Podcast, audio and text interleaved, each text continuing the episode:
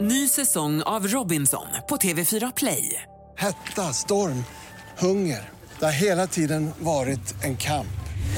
Nu är det blod och tårar. liksom. Fan händer just nu. Det. är Detta är inte okej. Robinson 2024, nu fucking kör vi!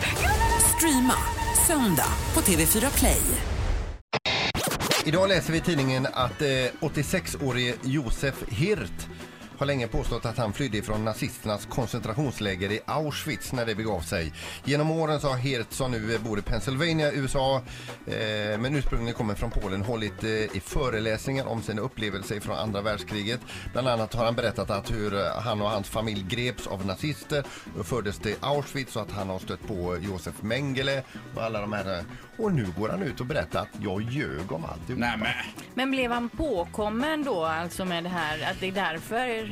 Jag tror som så här att eh, det har nog gnagt i honom mer och mer för varje år och eh, är man 86 år så kanske man inte vill eh, lämna jordelivet med jordens största lögn. Men han har tjänat pengar på att resa runt och snacka om det här då? Han säger själv att han har ljugit om det för att han inte vill att eh, förintelsen ska bli glömd, att man Mhm. inte ska glömma det här året. Men, men ändå, alltså det, han kan ju inte ha mått så jättebra innan. Men det är en grej att att liksom eh, ljuga som jag då om tandfen och tomten och så inför barnen. Det här är ju en helt annan dimension. Det kan man säga att det finns gradskillnader. Ja. när jag bodde i Stockholm när jag var fem kanske eller något sånt där. Då, eh, och min pappa bodde i Västerås. Då, för att få kompisar så ljög jag och sa att det var han som gjorde smurfarna. det gick hem. Bakom smurfarna. Det gick hem. Jag var Okej. hur het som helst Ja, det i kan jag grannskapet. tänka Och du vill, du vill få detta ur dig nu innan Ja, du lämnar det detta var- jordelivet. Jag vill bara säga det till alla er som jag sa det till där. Det är inte sant. Ett poddtips från Podplay.